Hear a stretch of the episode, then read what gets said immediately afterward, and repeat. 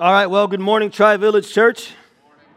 For those of you who don't know me, my name is Will Franco, and I'm one of the pastors here on staff, and it's such a blessing to have you here with us. And uh, this morning, we are continuing our series entitled The God of promises. And for those of you who were here last week, you know that when we began this series, we said that we are going to take 10 weeks and we are going to look at the promises of God. But we said that the reason why we named this series the, the, the God of promises and not the, the promises of God is because we wanted throughout these 10 weeks to focus on God.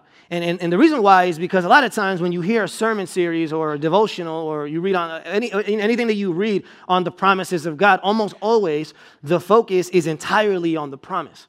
And so, what I want to do this morning and what I want to do for the next few weeks is I want to make sure that we are looking at the God of promises and not just the promises of God. Because if God is not the one who makes the promises, then the promises don't mean much. Amen? And so that's what we're doing. And for those of you who were here last week, you know that we began the series by looking at the first promise. And what I said was probably the most important and foundational promise, which was the promise of pardon, the promise of salvation. And what we brought up was that the reason why that was the most important promise was because if that promise didn't come first, if that promise wasn't the, the foundation, then we really wouldn't be able to access and experience all the other promises. We looked at last week that in Second Corinthians it says that all the promises of God are yes and amen in Christ Jesus. And so if you're not in Christ Jesus, then the promises really have nothing to do with you. And so we began last week by looking at the promise of pardon. And this morning we are going to be looking at the promise of providence. The promise of providence. Now, a lot of times when you think of providence, you think of Rhode Island, right? Like you don't actually think of God when you think of providence. And so, the reason what, what I want to do before we even jump in this morning is I want to give you a, a definition, a working definition, a biblical definition of the word providence, so that as I use the word providence throughout this message, you can know exactly what I mean by it, okay? Because here's the thing about the word providence. If you're here and you're kind of new to the whole God thing, the whole Bible thing, then you definitely don't know what providence is. But even people who have been walking with Jesus for a long time, if I were to pass out note cards and ask you to define the word providence, if there's 150 people here, I would get 150 different definitions for the word providence. And so, what I want to do in order to lay a groundwork is I want to give you a definition for the word providence so that as I use the word, you guys know exactly what I mean. Okay, so the definition that we're going to be looking at this morning comes from the Baker Evangelical Theological Dictionary. Okay, so that, that's an important dictionary, as you could tell by, by all the words that are involved in that. Uh, so, what I want you to do is you read along with me, is I want you to uh, focus on the parts that I've underlined, because that's what I believe really explains the word providence. Here's what it says it says, the word providence comes from the Latin word providentia, or Greek provenia or Nea. Here's what it means. And means essentially, listen to this foresight or making provision beforehand. Okay? So, so, so the word providence, it means God making provision beforehand. Then it says, when applied to God, the idea takes on a vastly larger dimension because God not only looks ahead and attempts to make provision for his goals, but listen to this, but infallibly accomplishes what he sets out to do. Now, the reason why I underlined that part is because this is what differentiates God from any other person. All of us make plans, right? All of us look ahead and we attempt to make provision for our goals. But the difference between God and us is that when God looks ahead, he infallibly accomplishes what he sets out to do. In other words, whatever, the God pur- whatever God purposes to happen will happen, is what this definition is telling us. Then look at the next slide. It says, This divine, sovereign, benevolent control of all things by God is the underlying premise of everything that is taught in the scriptures. And then, and then what I love about this, this dictionary is that it actually tells us how we should respond to the doctrine of providence. It says, This should evoke from us not curiosity and speculation, but faith, praise, and submission. That if you really understand the providence of God, it shouldn't be doubt, it shouldn't be speculation, it shouldn't be bitterness. The only proper biblical response to the providence of God is faith, praise, and submission. And so, as we look at this, this, this concept, this, this promise of, of providence, I, I want you to see the definition so that as we talk about this, you know that God's providence is God making a provision beforehand. God making a provision beforehand. That's what we mean by it, and that's what we're trying to, to say. Okay? So, in light of all that, this morning um, we are going to be looking at one verse. And, and the, wor- the verse that we're going to be looking at today is a very well known, very famous verse. But, but I, at first, I tried to avoid it because I didn't want to just talk about something that had already been discussed and that many people already had memorized. But the Lord just kept bringing me back to this verse. And the reason why you guys know this verse is because for a lot of you, it's on your coffee mugs. And if it's not on your coffee mugs, it's hanging on your wall. And if it's not hanging on your wall, it's at your local Hobby Lobby. Okay? You will see it on multiple items as you walk through Hobby Lobby. And here's what, what we're going to look at. The passage that we're going to be looking at this morning comes from Romans chapter 8, and we're looking at only one verse. Romans 8, verse 28. Romans 8, verse 28. And so what I'm going to do is I'm going to read it, and then I'm going to, after I read it once, I'm going to have you guys read it with me. Like I said, a lot of you have this already memorized. Maybe for some of you, this is the first time you see this, this passage, this verse. But let me read it first, and then we'll read it together. It says, And we know that in all things, God works for the good of those who love him, who have been called according to his purpose. Let's go ahead and read it together. Ready? And we know that in all things, God works for the good of those who love him, who have been called according to his purpose. So, this morning, what we're going to do is we are going to be looking at this verse. We're going to be looking at this promise. And here's the thing that I want to do I, I, I, there's times where I will sit in front of a passage and it takes me just a few minutes to figure out the outline and to figure out how I want to preach it. But for some reason, even though this is only one verse, this passage, this sermon took a lot for me to write. I had to do a lot of wrestling with God in this sermon. And, and, and, and I'll explain why in a little bit essentially what happened was that as I sat down, I came up with an outline earlier in the week. I thought I was done. And so I was just going to fill in the different details. And so yesterday at midnight, so literally 11 hours ago, uh, I, I sit down, I look at my sermon, and I'm like, this isn't what God wants me to say. And so at, at midnight, I erased everything. And I wrote the whole sermon again. Okay? So I ended up going to bed late. And I don't know how many good decisions I've ever made past midnight, so I don't know if this is going to be a good idea or not. But that's what I feel the Lord called me to do. And, and here's why. Here's why. Because I was going to just set the message up, you know, kind of the way I always set up two points or three points, and they all build up, and we get to Jesus, and hooray, right? But, but, but, but, but, but, but, here, but here's why. Here's why I kept wrestling with this. Because this passage, this, this verse, this promise is easily one of the most misused, misunderstood, misapplied promises in all of Scripture. And so the more I wrote, wrote like, like studied it and, and tried to write on it, the more I realized I'm like, no, but if people don't really understand this promise, they're not going to apply it correctly.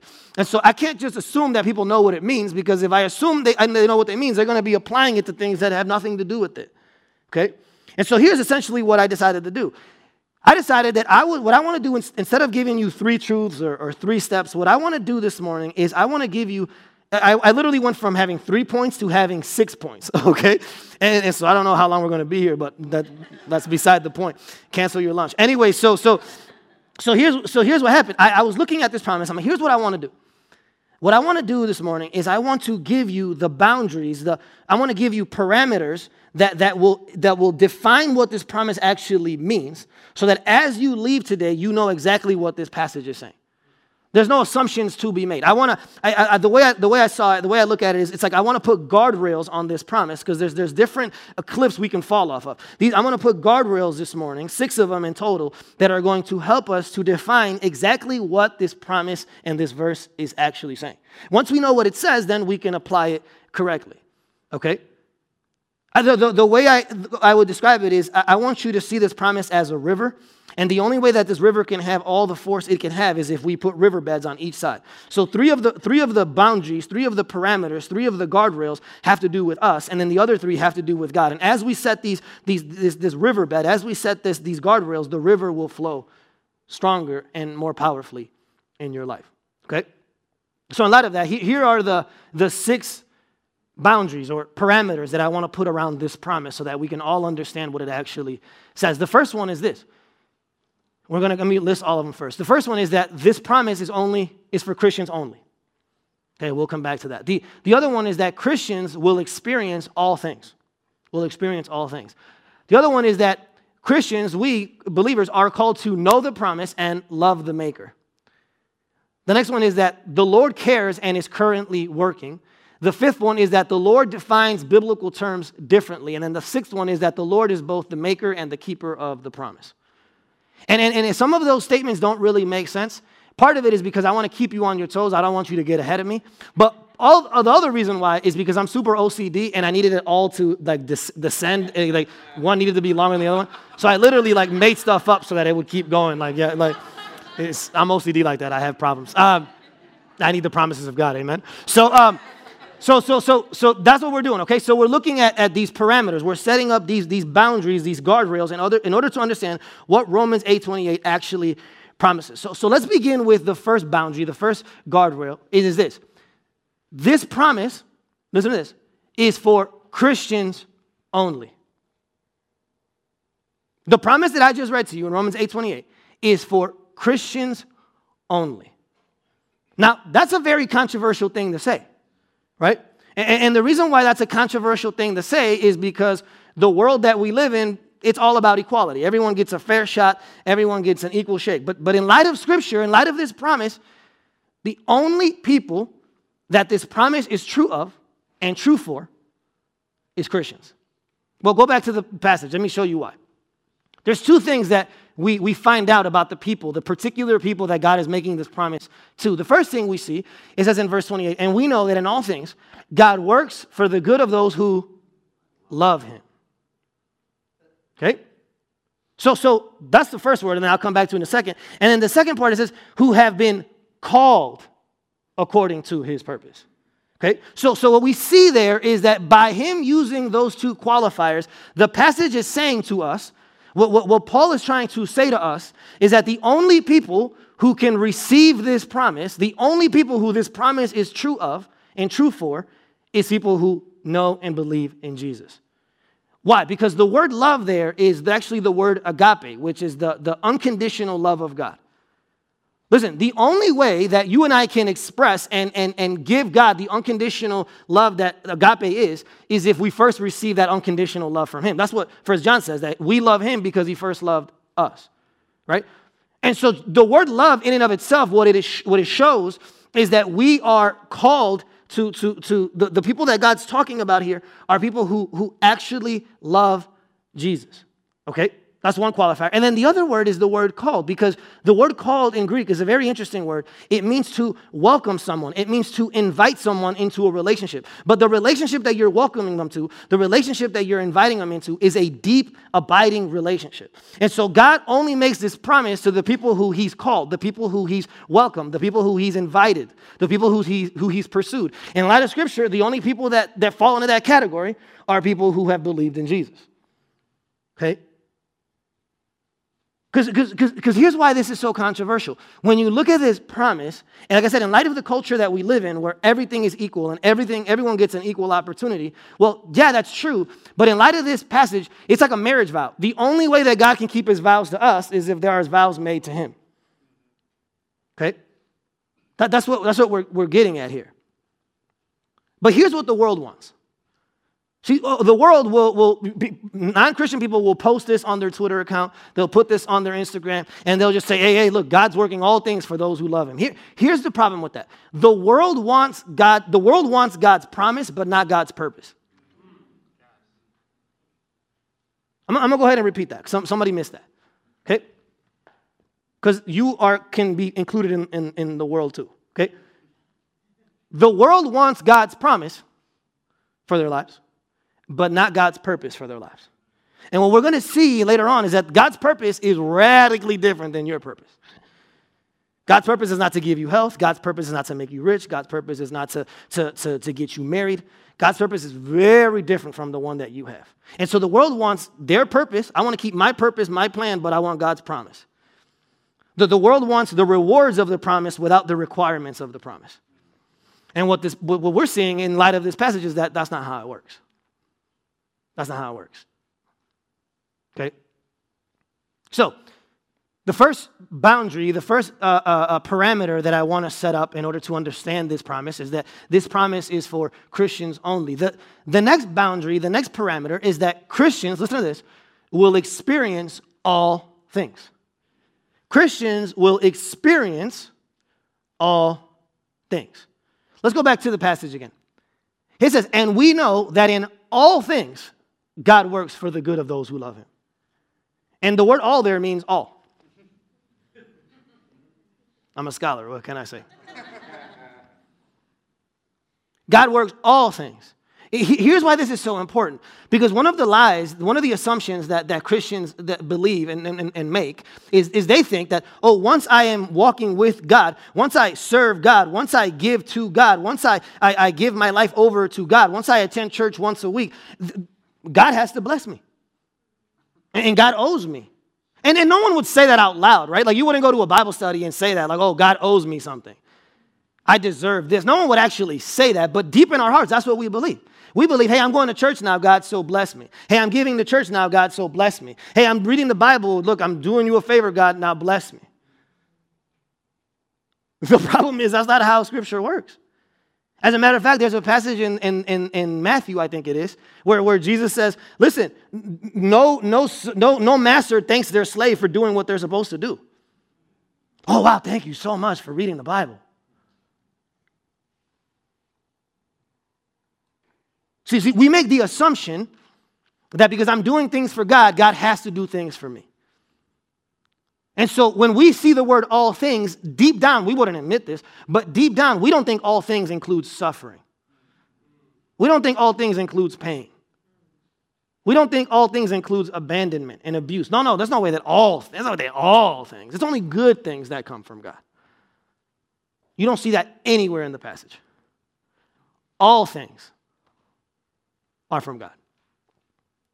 All things are worked together. Because here's the thing we, we have certain things in our past, we have certain things in our life that, that maybe we've done or that has been done to us, and we'll look back at that and say, no, no, there's no way that that thing can be used by God. Not that thing. All things.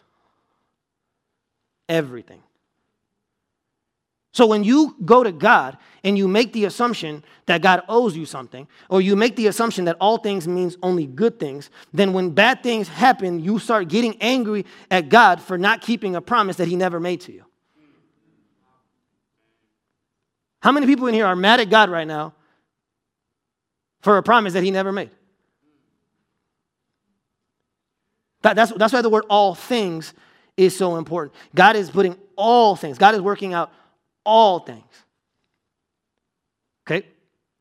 I, I, am not usually a, a, like a object lesson person, but, but I decided I wanted to use an object lesson today because I really need you guys to, to understand what, what God means by all things. Okay?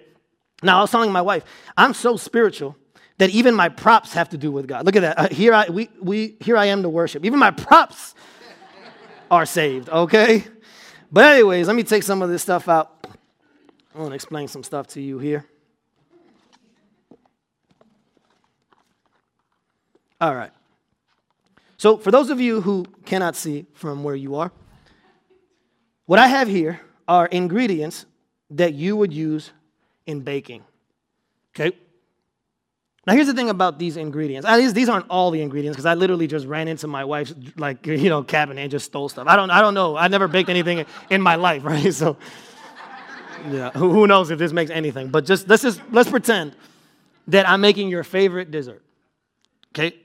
So I have here some blue sugar, I have here some cinnamon, I have here some baking soda, we have some sprinkles up here, okay? And then we have some uh, food coloring, okay? That makes nothing, I get it. don't, don't judge me, okay? So here, here's, what, here's what I need you to see. This passage, when it says that in all things God works for the good of those who love Him, it's like God is baking a, a dessert for you. Okay? But you're not going to see the good until the dessert is done. So, so, so, so imagine I had you over at my house and I was going to make you a dessert. And instead of putting all the ingredients together, I, I fed you one ingredient at a time. Taste the sugar. I mean, taste the cinnamon, taste the sugar, taste the baking soda, Taste the sprinkles. Taste the, how, how was the cake? That's not what the passage says. The passage doesn't say that every ingredient is good.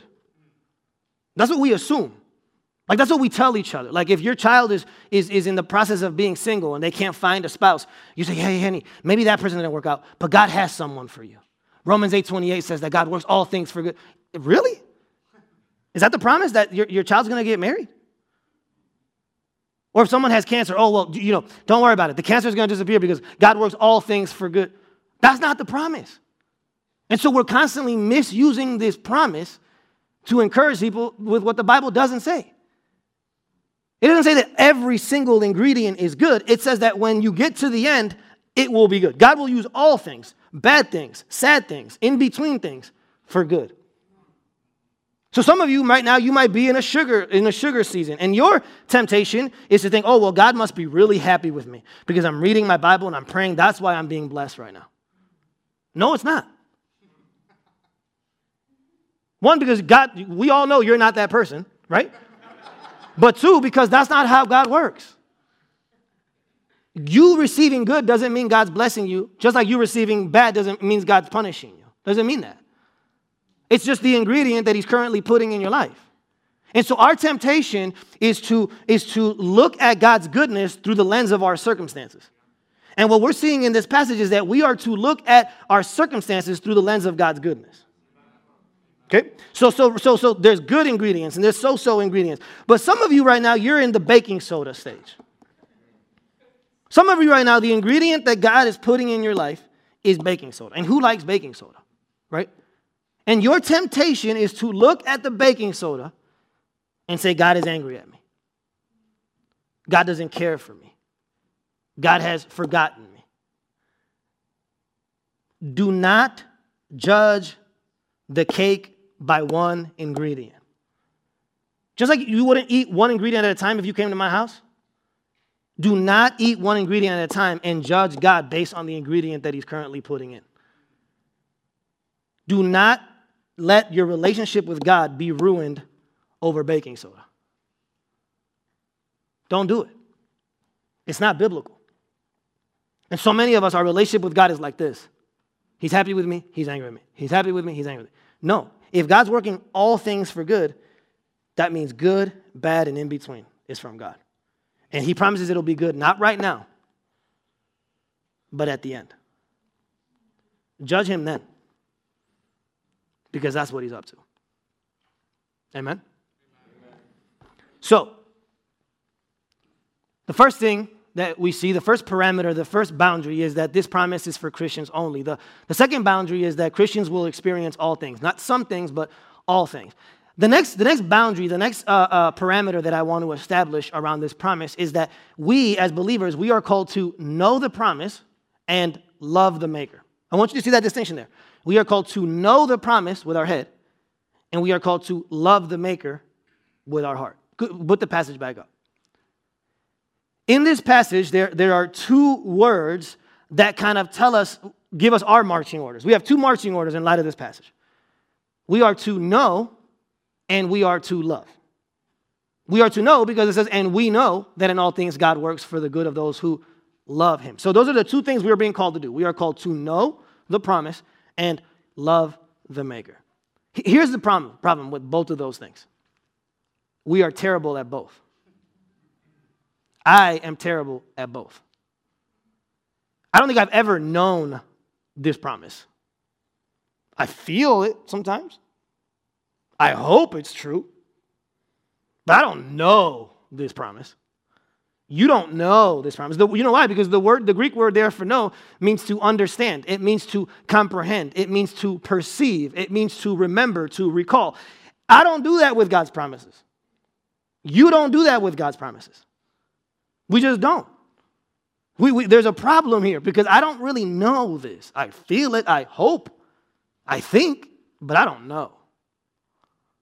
And then the word love, the second thing we're called to do is we are called to love him. And, and like I mentioned earlier, the, the word love there is agape, the, the, the unconditional one way love of God. We are to love God with agape love. But the only way that I can love God with agape love is if I have first received God's agape love. To the degree that I understand God's agape love, to that same degree, I will respond with agape love. The problem is, I don't understand agape love. I live like an orphan, I live like someone who doesn't have an identity. I, am constantly looking like a vacuum, trying to find people to approve of me and applaud me and notice me and acknowledge me. So, if we kept our end of the bargain, this would be a great promise. But we don't. Not even as I'm talking to about it, you're doing it. You're not even doing it right now, let alone in two days. So, so we're, we're, we're called, and, and I, I want to put this different translation. There's this guy, his name is Kenneth Wuest, and he's a, a, a biblical Greek scholar. And he, he takes the Greek and he actually writes it out in English exactly how it is in Greek. Look, look what it says. And we know with an absolute knowledge that all things are constantly working together resulting in good for those who are loving God. The word there in, in the Greek is in the present tense. It's not those who love God once, right? But those who are loving God. It's present tense. Those who are loving God right now. But, but it makes sense that it's in the present tense, right? Because you can't have a relationship with someone unless you're loving them in the moment, right? I can't go to my wife and say, man, back in 96, I loved you so much, girl. You had my heart back then. That's how you get slapped, okay? So it makes sense that it's the present tense because we have to be loving Him. So we're called to know with an absolute knowledge that all things are constantly working together. And we are called to be loving God with agape, one, one way, unconditional love. I don't know about you, but I'm terrible at that. I'm really, really bad at that. And if anytime, if you've ever gone to a church and they've in any way have told you you can do this, they're lying to you. They didn't study their Bibles. Because you can't. And I can't. We can't. We are called to know and love. And what I love about both of those words is that it just shows you the degrees to which God wants this promise to be in your life. God wants you to know it in your head and to believe it in your heart. He, he, he goes after your intellect and your emotions. He, he wants you fully, God wants you. That's how God wants this promise. So a lot of us have this, this memorized in our head, but it hasn't fallen from our head to our heart. Romans 8:28, you guys have heard me use this illustration before, but it's like when you go to a, a vending machine and you put a quarter in, you put some money in, and then the thing that you went to go buy is stuck. So you put the money in, right? It just hasn't dropped yet. You got to knock the machine a little bit. It's in your head, but it's not really affecting your heart. Hasn't dropped yet. Okay? We need to love God with our head and with our heart. We need to know the promise and love the Maker. So, those first three parameters, those first three boundaries have to do with us. The, the, le- the next three have to do with God. This is the other side of the riverbed. The first one is this The Lord, listen to this, the Lord cares and He is currently working. Okay? It's a very important boundary I want to establish here, very important parameter. The Lord actually cares and He is currently working. Let's, let's go back to the passage. There's two things that kind of tip us off and, and, and, and allow us to see that God cares. The first thing is that it says that he, he that in all things he works for the good of those who love him, right? But but when, when you look at the, the, the word there, um, uh, called, the word, the word called there, remember what we said it means? It means that God has welcomed you. He has, he has welcomed you into a relationship with him. God, God cares because the word there called means He welcomed you. He invited you into a deep, abiding relationship. So, the first thing you need to know, guys, listen, God cares about what you're going through. Listen, if you believe that lie, that's going to destroy you. If you believe that God doesn't care, Satan won. If you really in your heart of hearts believe God doesn't care, He doesn't care for me. He doesn't, clearly He's not aware. Clearly He's not doing anything. Clearly He's at, at, at best indifferent. You will never be able to access what this promise actually has for you. That's what the word there called means. It means to be invited, to be welcomed into a loving, abiding relationship. God cares for you. deeply. You have to believe it. But the other thing I want you to see, see, it's not just that God cares, but God is currently working. It says there, and we know that in all things God works. Let's go to the, the Wuest translation again. Here's what it actually says in the Greek. And we know with an absolute knowledge that in all things, that, that all things are constantly working together. So, so in the Greek, it's in the present tense. In other words, God is not, He not might work, or past tense, He did work. He is currently, constantly working right now. God's doing something in your situation, even if it feels like He's not. He's working. And the word there, work, means to be attentive. It means to be engaged. God is fully attentive and fully engaged in what you are going through. Even though it might not seem like He is, He is, according to this passage. But what happens with us is that when God seems, we, we always, this is my, art, and I know this is my temptation, we, we are tempted to equate God's silence with God's absence.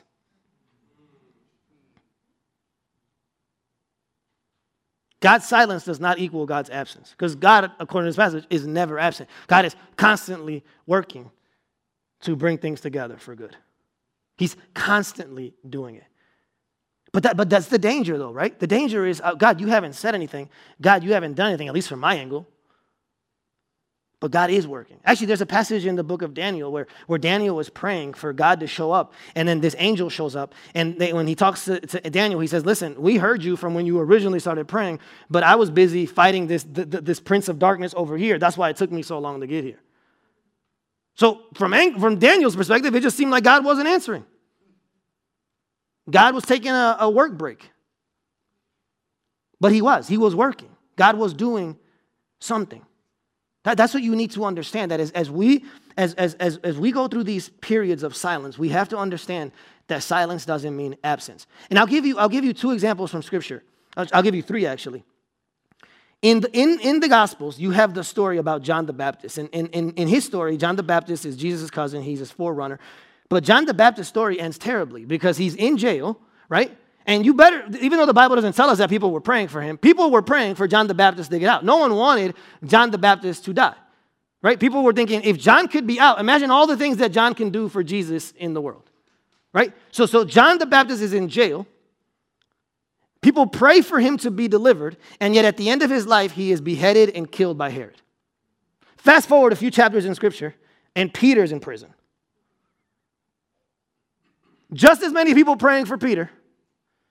And God decides to answer by getting Peter out of jail. Now, was God any less present when John died than when Peter was released? No. He was working in both situations. See, God, that's the thing about it. We think that God answering is his, Him answering the way we want it to be answered. God has an answer, it just might not be the one you want. So God was equally working in John the Baptist's situation as he was in Peter's situation. One was beheaded and the other one was delivered. And I'm going to take it up uh, take it up a notch. And I was processing this this week as I was praying about this that God could be working even when it doesn't seem like he's working, even when he is silent. Can you imagine for those of you who are mothers here? Think about how much you if you're however many kids you have, think about how much you love your children. And I want you to take that into take that how you much you love your child.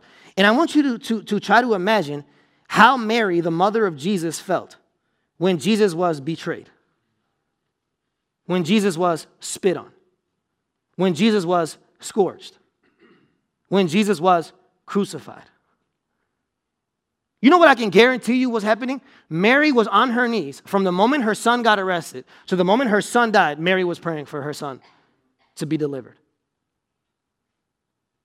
And think about it. A lot of times, the reason why we ask God to do stuff is because we're like, God, God, if you can just save my prodigal, God, if you can just cure my cancer, God, if you can just take me out of debt, it would just be such a beautiful story. So many people can be blessed. So many people can be helped. You just you don't even know, God, how many people can be helped if this happened. If anyone ever had that argument, it was Mary.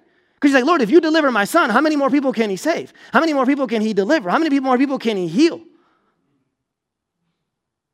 And God's answer to Mary was to kill her son. And I heard one pastor put it this way Mary would have done exactly what God did if she would have known everything he knew.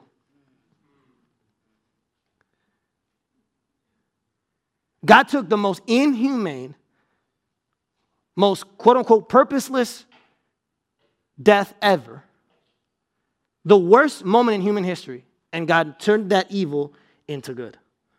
Listen, if God can do that with the cross of Christ, do you think He can do that with your marriage? Do you think that maybe He can do that with your children? Or with your sickness? Or with your anxiety?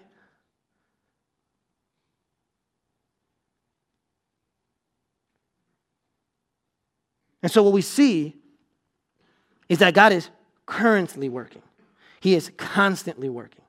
The working might not look the way you think it should look.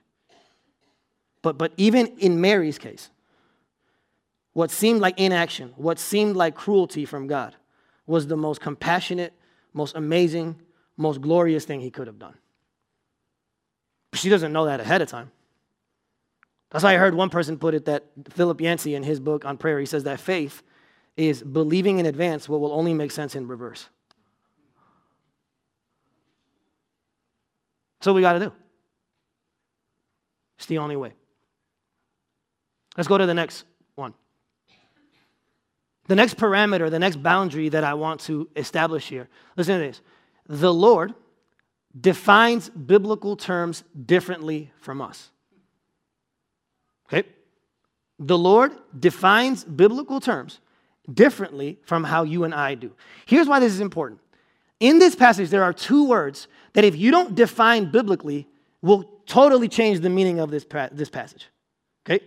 The first word is good, and the second word is purpose. Here's what a lot of us do a lot of us read this passage and we decide, oh, I know what good is, and I know what God's purpose is. The problem is, is that if your definition of good and your definition of purpose doesn't coincide with God's definition of good and purpose, then who cares what you think? So many Christians will come around each other, be like, oh, God wants your good. So if you're if you're single, God wants you to be married. I don't see that. If you're sick, God wants you to be healed. I don't see that. I don't see that anywhere in the passage. And so the problem is, is when you bring your own definition to good and you bring your own definition to purpose, then you can make this passage mean whatever you want it to mean. We, we, we have to let God be the one that determines what's good and what his purpose is. And I don't have this verse here because it's, it's very theologically deep, so I don't want to get into the weeds. But the verse right after in Romans 8, verse 29, it says that, that God, for, for God has done all these things in order to conform us into the image of his son. So you want to know what God's purpose is? You want to know what God defines as good? You becoming more like Jesus. That's all God's up to. So, uh, so many times people are so confused about what God's will is for my life. What's God doing? I don't know. God is either in the process of bringing you to Jesus if you don't know him, or making you like Jesus if you do. That's God's definition of good. That's God's purpose for your life. So, so God's not out for your happiness, God is after your holiness. You need to get this, guys. Because if your definition of good, if your definition, if your purpose for your life is to be successful, God's not in the business of making you successful. If your definition of good is you being healthy or you being prosperous, that's not God's definition. So the best thing you can do is redefine good based on how God views good, redefine your purpose based on what God's purpose is, and things will go a lot better for you. Usually, because if God's purpose, listen to this, is God's, if God's purpose is to make you successful or to make you healthy or to, or to make you prosperous, then you wouldn't be going through suffering. You wouldn't, suffering and pain wouldn't make any sense. It wouldn't fit. Like the whole paradigm would, would cave in on itself, right? But listen, if God's purpose is to make you more like Jesus, then suffering can make you more like Jesus. Cancer can make you more like Jesus. A prodigal can make you more like Jesus. Anxiety can make you more like Jesus. Depression can make you more like Jesus. Job loss can make you more like Jesus. See, the only way that all things can be good for good is if the only purpose is to become like Jesus. If the purpose is anything other than becoming like Jesus, then there's no way that all things can be made for good, used for good. They're connected. They're connected. That's what we see here in this passage. And then lastly, here's the, the, the final thing is this. The sixth and final parameter, boundary that I want to set around this promise is this. Listen, the Lord is both the maker and the keeper of the promise. The Lord, this parameter is very important. I saved it for last because it, it, if you don't get this one, the promise makes no sense. Okay? The, the, the, this, the, the, the Lord, listen to this, is both the maker and the keeper of the promise. Here, here's why it has to be this way. Here's why it has to be this way. Here's why you can't bring anything to the table, okay? We saw last week, remember what we were doing last week in Ephesians chapter 2, verses 1 through 10, we discovered that apart from Christ, we are spiritually dead. In other words, you know what a dead person brings to the table? Nothing. Okay? So, so we can't even get into the into the covenant. We can't even get into this, this promise with God because we are spiritually dead. In other words, we can't even start the promise. We can't even earn the promise because we are spiritually dead. But then it goes a step further because we find out in this passage that not only can we not earn the promise, but even once we get brought into the promise, we can't maintain our part of the promise because we don't know God completely and we don't love God fully. You don't, I don't, we don't. And so there's a problem here. We can't earn the promise, and then once we're even in the promise, we can't maintain our part of the promise. So the question is how in the world is this promise true of us? How can we rest in this promise? How can I actually let this promise define me, comfort me, and help me if I don't actually deserve it? Because as wonderful as this promise is, it's not logical. It doesn't make sense because we don't deserve it. We don't deserve this. And so there has to be something, there has to be some disconnect. There has to be something missing here because we don't actually deserve this promise. Nothing in us deserves this promise. And so if you're sitting here today and you're like, oh wow, well then how do I, how can I possibly, is this promise even legitimate then? Can I actually turn to it in time of need? Because there's nothing in me that earns this. And if you feel like there's nothing that you bring to the table, then that's exactly where you need to be. Okay, listen, listen. Because the only reason why this promise is true of you and the only reason why this promise can be accessible to you is because someone else kept the, side, the other side of the promise. Okay? And that person wasn't you. And that person wasn't me. There, there's a person who came down to earth, and throughout his entire life, he knew with full certainty that all things were working for good. He knew that he loved God with his entire being. He knew what he was called to. He knew what God's purpose was. That person wasn't you. If that person wasn't me, that person was Jesus Christ.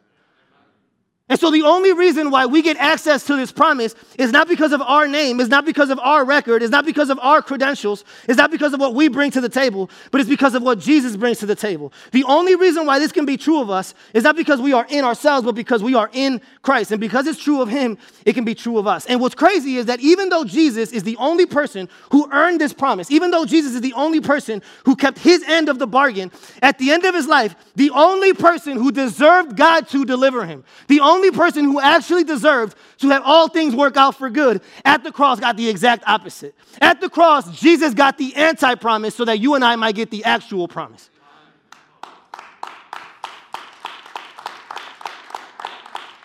And so at the cross, God treated Jesus the way you deserved, so that by faith in Jesus, God might treat us the way He deserved. It's the only way this promise works. There's actually a story in the book of Genesis where God shows up to Abraham and says, I want to make a covenant with you. I want to bless you so that you can be the father of many nations. See, the problem with that, though, was that in those days, the only way you can make an actual covenant, if you and I were making a covenant back in Abraham's day, we needed to go get an animal, and then we needed to cut the animal in half. And here's what we would do I would walk through the animal, and you would walk in between the animal. And here's what we would be saying if one of us breaks the covenant, then we have to be cut in half like the animal. That's how we kept the promise. We didn't sign a contract. I, I walk through the animal, between the animal, you walk in between the animal, and if any of us break e- any, either side of the contract, then that's what happens to us. We get broken into. Okay? But here's how the story goes God, the Bible says that God puts Abraham to sleep. And as Abraham is sleeping, there's an animal that's broken in half. The only person that walks through the carcass, in between the carcass, is God. Now, now think about what that means. God is saying to Abraham and to us that not only is he the maker of the promise, but he's the keeper of the promise. Here's what this means that if Abraham fails, which he will, the person that has to be broken in half is God, not Abraham. And we failed. And so Jesus was broken in half.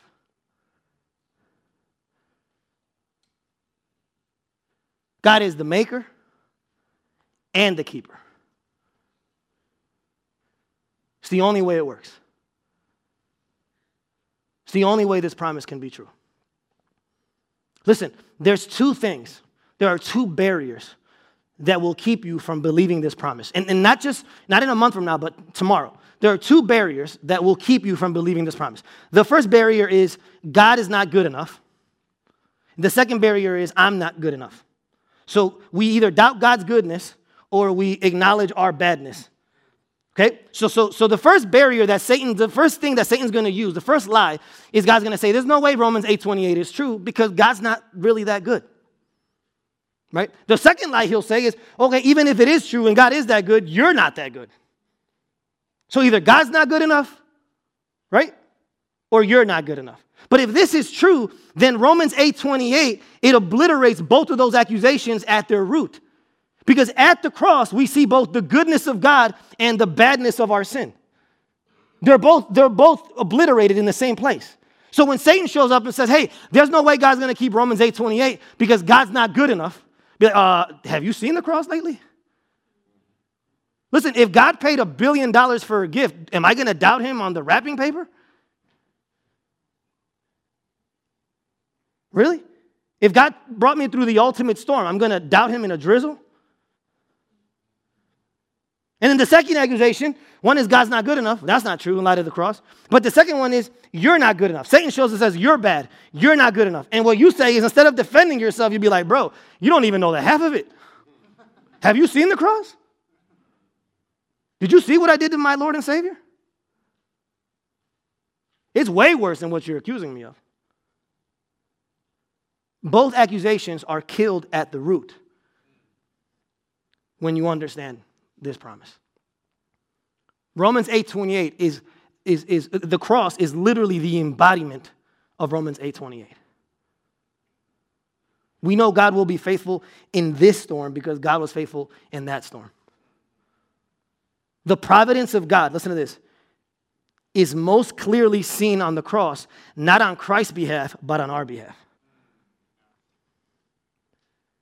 So here's my prayer for you this week, and this month, and this year. My prayer is that Romans 8:28 would be a verse that's not just on your coffee mugs or hanging on your walls or even memorized in your head. But that Romans 8:28 would be a gospel promise that's engraved in your heart. Amen.